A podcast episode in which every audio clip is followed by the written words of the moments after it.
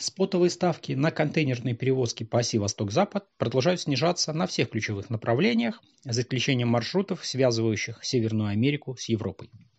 Ставки на маршрутах контейнерных перевозок достигли небывало высоких уровней в период пандемии в условиях высокого спроса и острого дефицита предложения из-за замедления работы всех логистических цепочек. Рост ставок начался с мая 2020 года Осенью прошлого года ставки потихоньку пошли вниз и ускорили падение в феврале-марте текущего года. Значение композитного индекса VCI за октябрь сократилось на 20%. К концу октября ставки на большинстве ключевых направлений были уже в три раза ниже уровня начала марта.